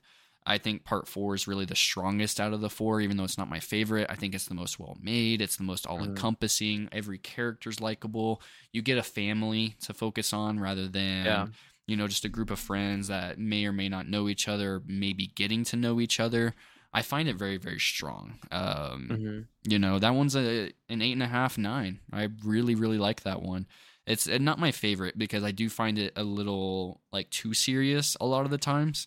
I do mm-hmm. find it a little too serious for Friday the thirteenth, but also at the same time, it's the most movie movie out of the Friday the thirteenth yeah. series. And it's just a fun watch. It really is just a fun watch. And it just, I really would have to maybe say outside of Kane Hodder, that's, that's my favorite Jason when yeah. it comes to Tony. Really, really, really well played, because he was the first actor to actually play Jason, which is super yeah. interesting.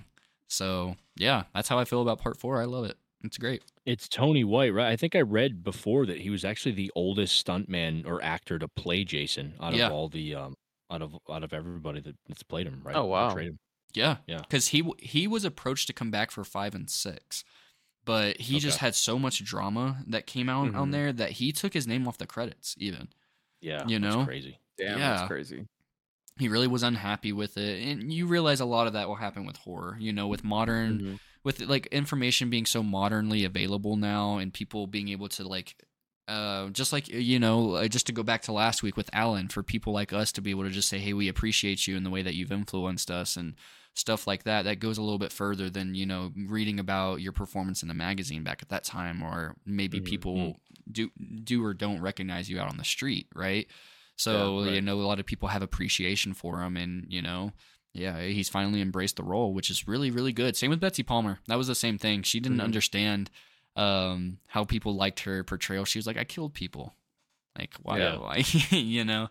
So it, it it's it's it's a great movie. It's really, really the strongest out of the four. I think, so like just to piggyback off of, like, I, I'm surprised how much we agree with this so far. I thought you and I would like have different rankings. And I mean, we're going to get into official rankings in a second, but I think part four, I agree with you one hundred percent. It's definitely the most, like, I guess you could say, like, cinematic. Like, even at the yeah. right at the beginning, right? I, I, I'd be look, I'd be curious looking at the actual production costs for it, because like you have the helicopters at the beginning. You know what I mean? This huge thing with like, you know, them finding Jason uh, dead in the barn, and then going to the hospital. Like the the production quality was just like a lot, lot better. Um, and a lot of the cinema cinematography was pretty top notch too. two point two, which the other ones were like a million, right? Yeah, I think most of them were like close to, to a million. Full. Yeah, so they they definitely upped the production budget with this one, and you can you could tell one hundred percent. Um, I think I liked it more because it was definitely more like what you said, serious. I think they dialed down on the campiness just a little bit. I mean, the campiness is still there for sure, but I think that they definitely grounded the story a little bit more. They focused on the family, and they also brought that hiker guy who was related to. Um, I forgot. Was it part two? I think like his sister was one of the girls in part two, I think, that died.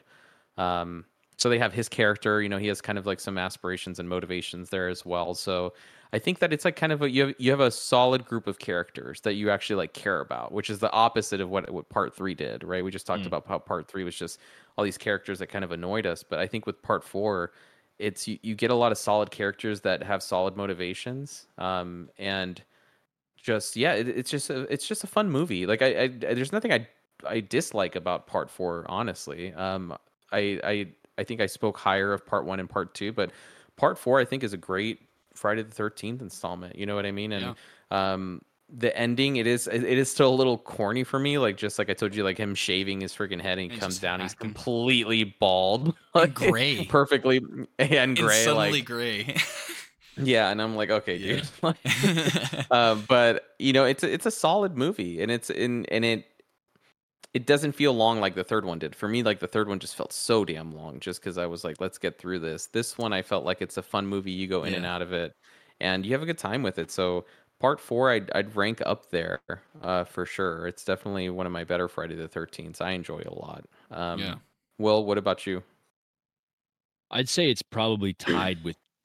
I don't want to say the word tied because I think it edges out two for me just a bit, but it's it's definitely probably one of my in, in the top two or three for me. Um, I, I love the style of it. It's like you said, they toned down the camp a little bit, just enough. Mm-hmm. It has that more of a serious tone.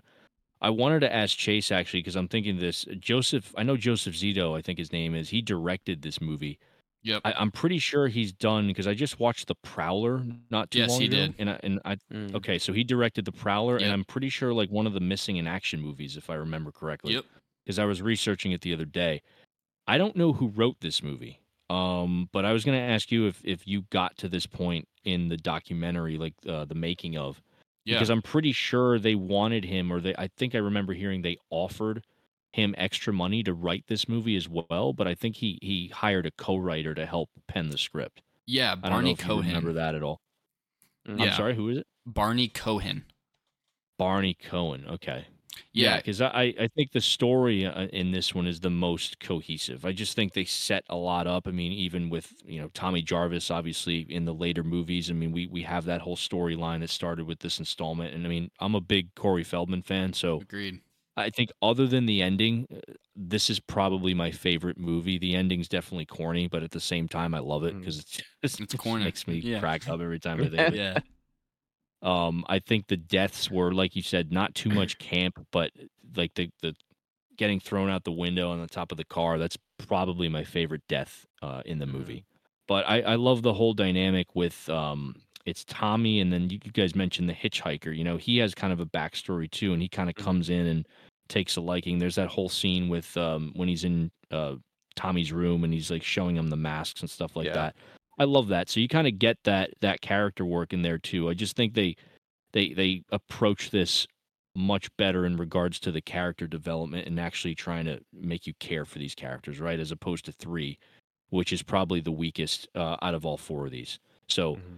you know, if we're looking at uh, two, you know, being what it is, and then going from, from two to three in terms of uh, a comeback, I think four was like the perfect way to end it. Obviously, it wasn't, in fact, the final chapter. Yeah. But uh, for me, I, I'd probably say this is probably my favorite, if not. It's it's very close with two. Like I yeah. said, I, I like them both so much. But, yeah, this one, I think, takes it for me. And mm, I want to so, throw this out there. Like, they actually fully intended yeah. this on being the last one.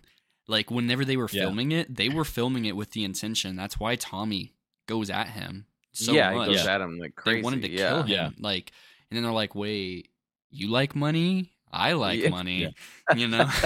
Pretty much. I mean, that's, I mean, I remember reading a while back that they were definitely, they, they saw the, I guess, the fatigue for slasher films. But the thing is that mm-hmm. that fatigue, it, it wasn't really like, the box office didn't really didn't show that. Like the box office was still popping that. off.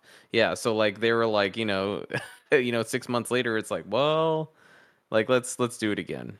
Um, so, the, I mean, I'm I'm curious with the rankings now, because like, uh, Will, I, I actually want to start with you, because I know Chase and me, yeah. like we might be like similar, I think. Mm-hmm. Uh, Chase and I sound pretty similar, but how would you rank them, Will?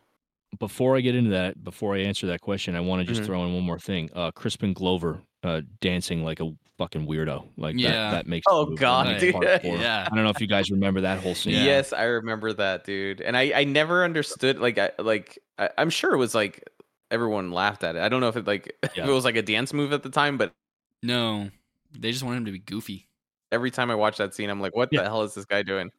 Yeah, yeah. Okay. Yeah, that's that dancing is freaking it's phenomenal. Uh, improvised. Yeah. So rank, ranking. So ranking. Here we go. It's gonna be. Um, it was tough between four and two, but I'm gonna have to go four, mm. and then two, and then one, and then three.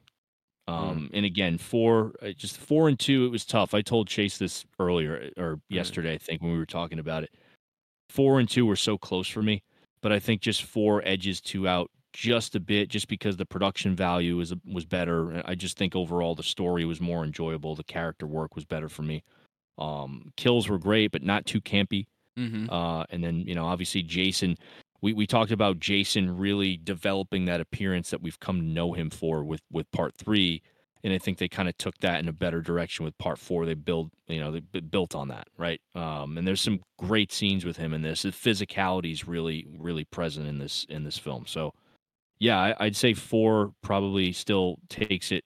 it. It's edges out to just enough to, to claim my top spot.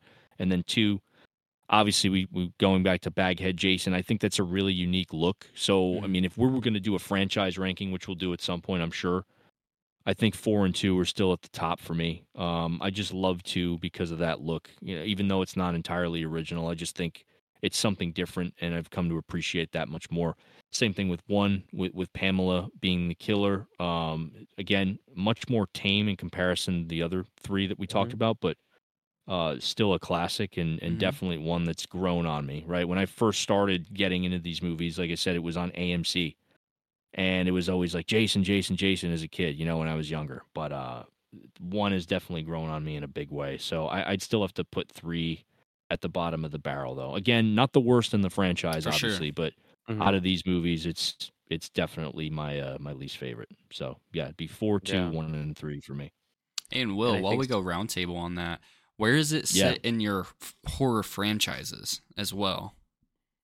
Yeah, I mean, so Halloween is obviously, it's weird, right? Because I, I love Michael Myers. I'm a big Halloween fan. But as a franchise, I think Friday the thirteenth is just, it's just more fun. You know, yeah. it, it's fun mm-hmm. for me. You it's know, I'll always watch Halloween. I, I love two and three and, and um, four. And the newer films, I take what I... what I can get out of them, you know, and we've talked mm-hmm. about this, and we'll we'll dive into that on a later episode. But uh, I'd say overall, Friday the thirteenth is probably the franchise that I've had the most fun with. It's the most enjoyable for me. I it's agree. The one that I can watch over and over again. It has its low points. Uh, we won't talk about those today, but um, I'd say I'd probably rank it. I'd probably rank it first, first mm, followed by okay. Halloween, and then uh, Nightmare. Interesting. Okay. Yeah. I honestly didn't. I really thought it'd be a strong second with how much I, I, I personally know you like Halloween. Yeah. I, I really wasn't expecting first. Yeah. yeah. Well, Hall- here's the thing with me with Halloween. It's like, obviously the original is, is one of my favorite horror movies of all time. The seventy-eight Halloween film. Um, two is, is solid. I love three. I mean, three's grown on me in a big way, but if I'm looking at it from like an entirety, like the franchises in their entirety, like four is Halloween four is a fun movie for me, but mm.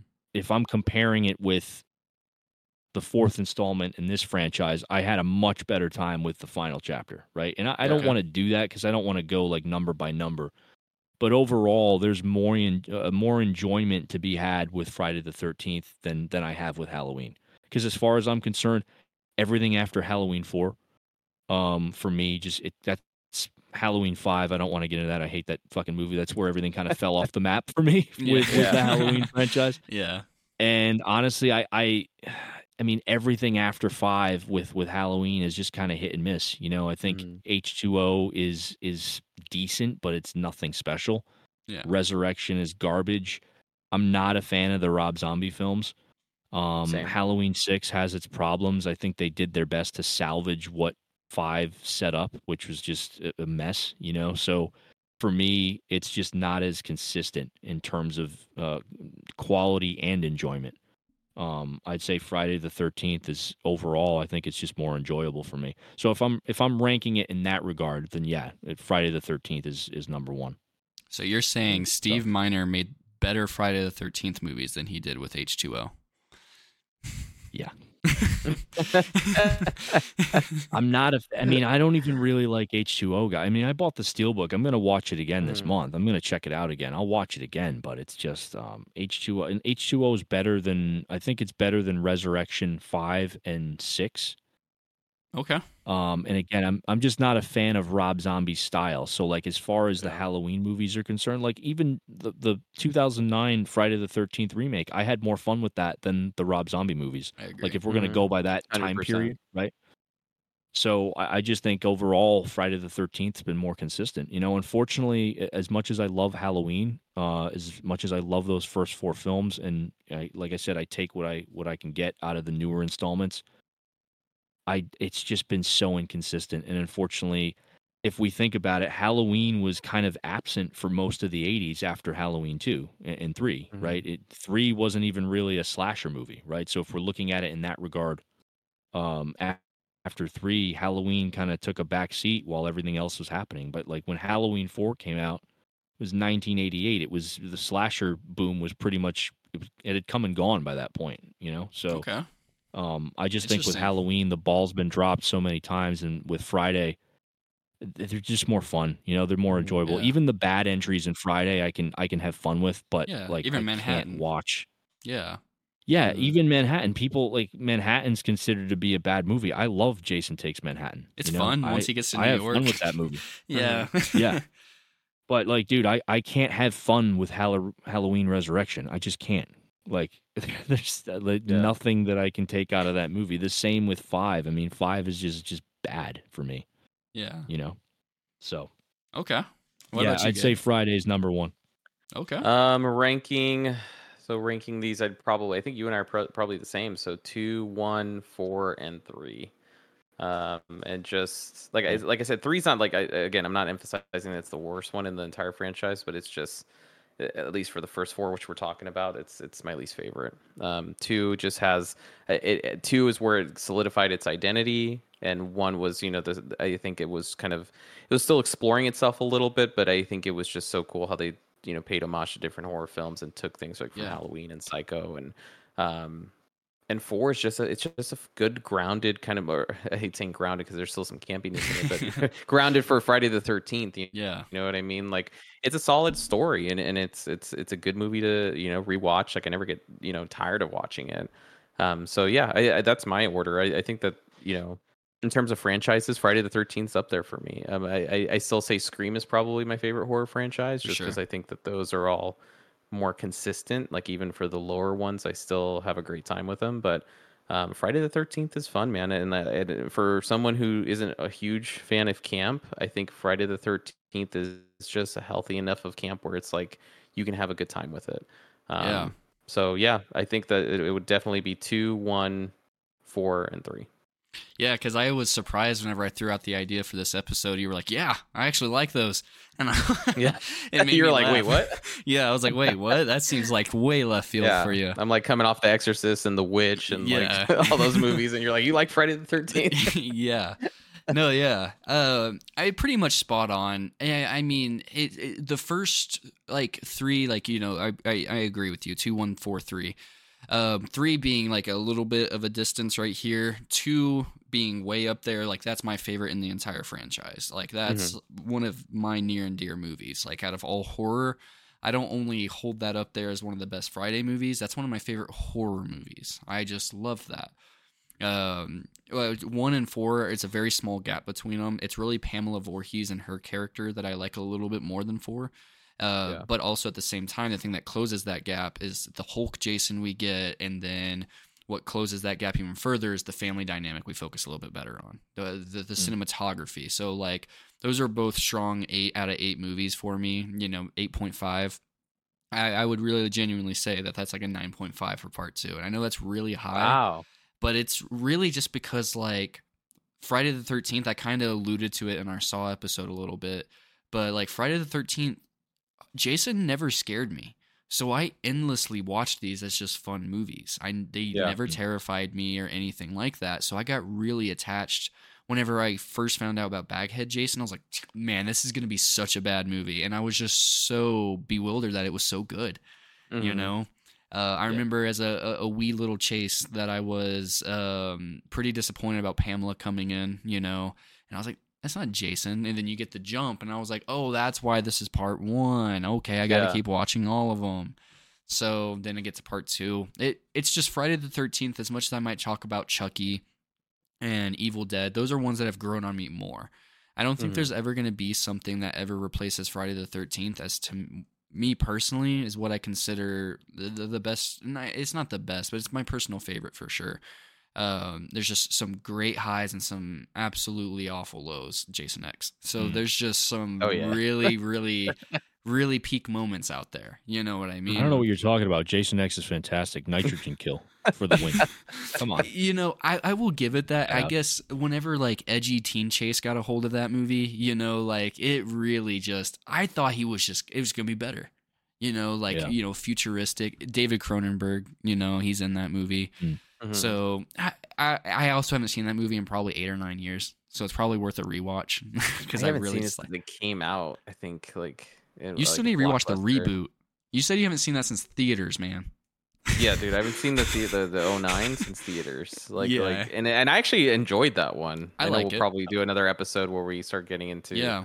all the other installments. But yeah, I, I liked that one. I thought it was a good, and I was kind of upset that they didn't. I know there was talks about, you know, following up with it, following up with it, and it never came to fruition. And I'm like, dude, this is like, like this. I, I think it's just because we got like a super high production cost Friday the thirteenth, and it looked really sick. And I and yeah. it sucks nothing ever came of that. Which I think that kind of leads us into, because I wanted to talk about. Uh, we're we're about to wrap up here in a little bit, but uh, the closing, like like for. the legacy of these movies and also like the future of these movies. Like we haven't had anything since oh nine.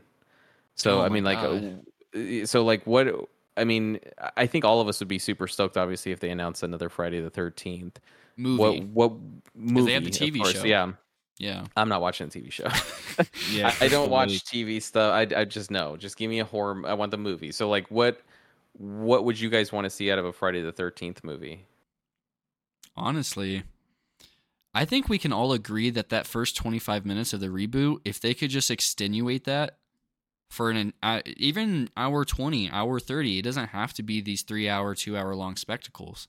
Mm, if they could have yeah. just kept up with their pacing in the reboot, I loved the reboot. And I, I think I've said that before. People have heard me say this. That reboot was one of my personal favorites, if not my favorite one, until somebody told mm. me that movie can't keep up with itself. And I just haven't been able to watch it otherwise since then. I still love it. It's still like a, a, a very, very good movie to me, especially when you consider the other reboots. But I really think that they really had something special with that reboot. It just got slower. It did the opposite of what a typical slasher does, where it builds mm-hmm. and then goes balls to the wall. It did the opposite, went yeah. balls to the wall, dried out, then went balls to the wall again. So, yeah. yeah. I, I just I just want them to get the freaking rights figured out, because like it's a nightmare. There really is no other f- franchise out there that has worse film rights, and like you know yeah. when these rewrites. I Will, you brought that up with Barry. Uh, it was like Barney Cohen. Like literally when they yeah. go in there and rewrite it, like the I'm pretty sure if I remember right from the documentary. Um, or just research, that somebody owns the rights to just the hockey aspect of it because they wrote that in there, you know, this and that, yeah, whoever claimed the fame to it. Sean S. Cunningham doesn't own the rights to Jason. He doesn't. Yeah. Because he did part one. He did not, he created the idea of Jason Voorhees, but not the mm. image that we know of Jason Voorhees. Yeah. So, so it's, it's just, it's just a mess, man. I mean, I, like I said, like what you said, actually, I, I want just, Yeah, man, just it, and it's not hard. Just give us like a good old classic slasher movie with like, yeah. I mean, nowadays with, you know, the way like a lot of movies nowadays can do a lot with a, with a small budget.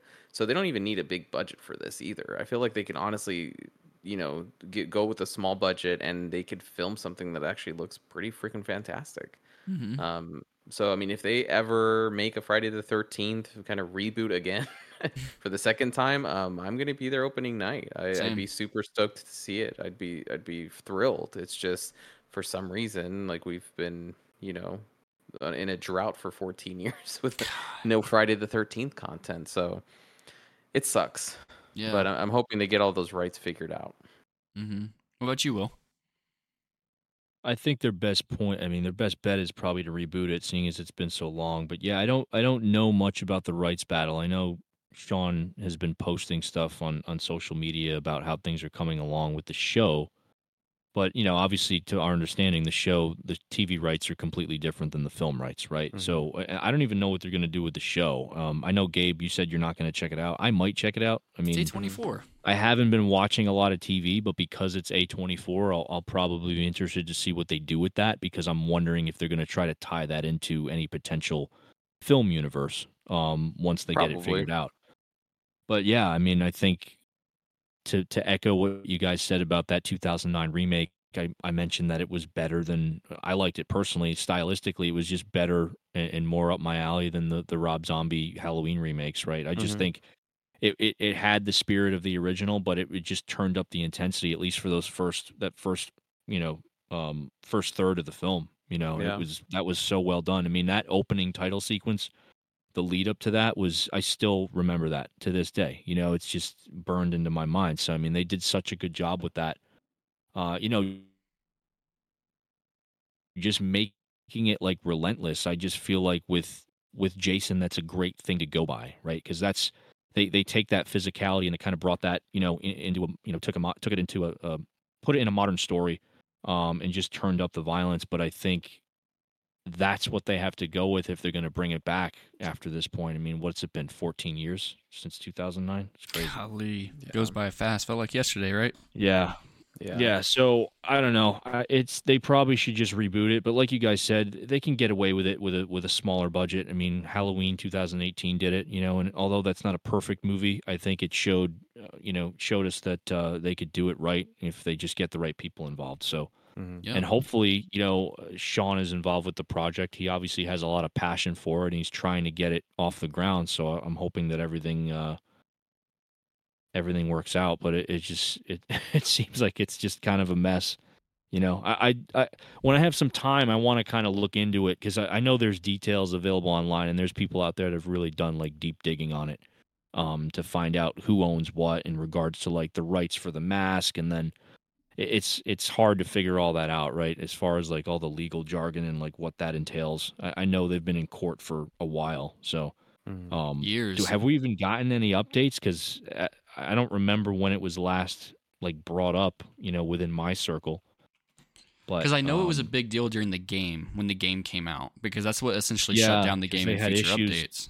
Yeah, yeah. No, I'm super curious myself because like it really was.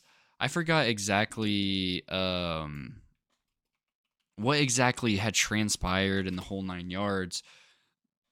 Oh, it, it occurred between writer Victor Miller and Sean S. Cunningham, with ult- with okay, Miller so ultimately Victor. winning the rights to the first film. That's how this has all transpired. Miller, because he was the script writer. Right. Well, Sean... But it, it's it's like so a, he only has the rights to the first film, though, right? So, I mean, yeah. they could... Yeah, that's it's so super confusing. Weird. Yeah, it's, it's too confusing. That's a whole episode. yeah, sure. that's that's a whole episode to go down the wiki. But I mean, I know. I mean, we wanted to get into this just because it was. I mean, obviously, like what she said, Chase. It's Friday the thirteenth and in, in October, which you don't get a lot of. So I think mm-hmm. we thought it'd be fun to kind of delve into the Friday the thirteenth franchise with with you guys, and obviously, we couldn't do the whole franchise because we would have been here for. For hours. We're we're only, you know, into part four right now. So um, maybe at some point, maybe we can kind of do a thing on, you know, the whole franchise when we get a little bit of time to do that. But yeah, um, yeah, I, I think I, it sounds like we pretty much agree overall. I know our rankings were a little Slightly bit different, different, but yeah, but I think we kind of, you know, we, I think we were all on the same page. And we, I mean, at least for the franchise as a whole, I think we kind of appreciate what it's done for, for horror in general. And We're we're just hoping that we gonna get another Friday the thirteenth movie. Please figure that your figure your shit out so we get another Friday yeah. the thirteenth movie. Please do it now. Um, do it now. Um, but w- as always, we appreciate you guys. Uh, as al- as always, thank you for listening. You guys have been awesome. Um, and yeah, I don't know what else to say. We'll talk more uh, uh, horror and uh, Halloween stuff as the month goes on. Absolutely. We're going to continue the trend on spooky month. And then next month, look forward to some more various physical media stuff. You know, it's it's the time of the spirit. Everybody wants to listen to some spooky stuff. So that's what we're going to keep yeah. doing. And we got some really cool episodes planned the next couple of weeks. Uh, we're going to try some cool things. We've got a really action-packed one because with the way that we release it, we'll have an episode on Halloween Day, and that's all I'm going to yeah. hint at. And that's so, going to be a good one. Yeah, that's going to be a really good one. I know Will's about to burst at the seams waiting for Halloween to come around to talk about that one. I, I can't wait to talk about Halloween five in, in detail. Look at the look at the excitement in his face. But it is cool that we have been able to talk about all of our horror, our favorite horror franchises this this, this month. Like you know, yeah. So we did Exorcist, we did Friday the thirteenth. We're gonna do Halloween. Um, mm-hmm. I don't think we're I, I, we we all love Scream, but I think we've kind of like talked about Scream at, at nauseum. So. Yeah. yeah, I don't know. I maybe think we can all agree, though, to piggyback on what Gabe said. I think Scream is the most consistent out of all of these franchises. They one hundred percent. they haven't they haven't had their Jason X or Halloween uh, excuse me oh, Halloween agreed. Resurrection moment. Yeah. So. yeah, I mean, even like yeah, Scream four, which I'd consider the worst one, probably it's still on watchable. End. Like it's still it's, it's still yeah, a fun it's still, movie to watch. Oh, yeah. yeah, it's still fun. So, all right, guys. Well, we appreciate you, and uh, stay tuned for uh, the next episode. Thank you, everybody. See you guys later.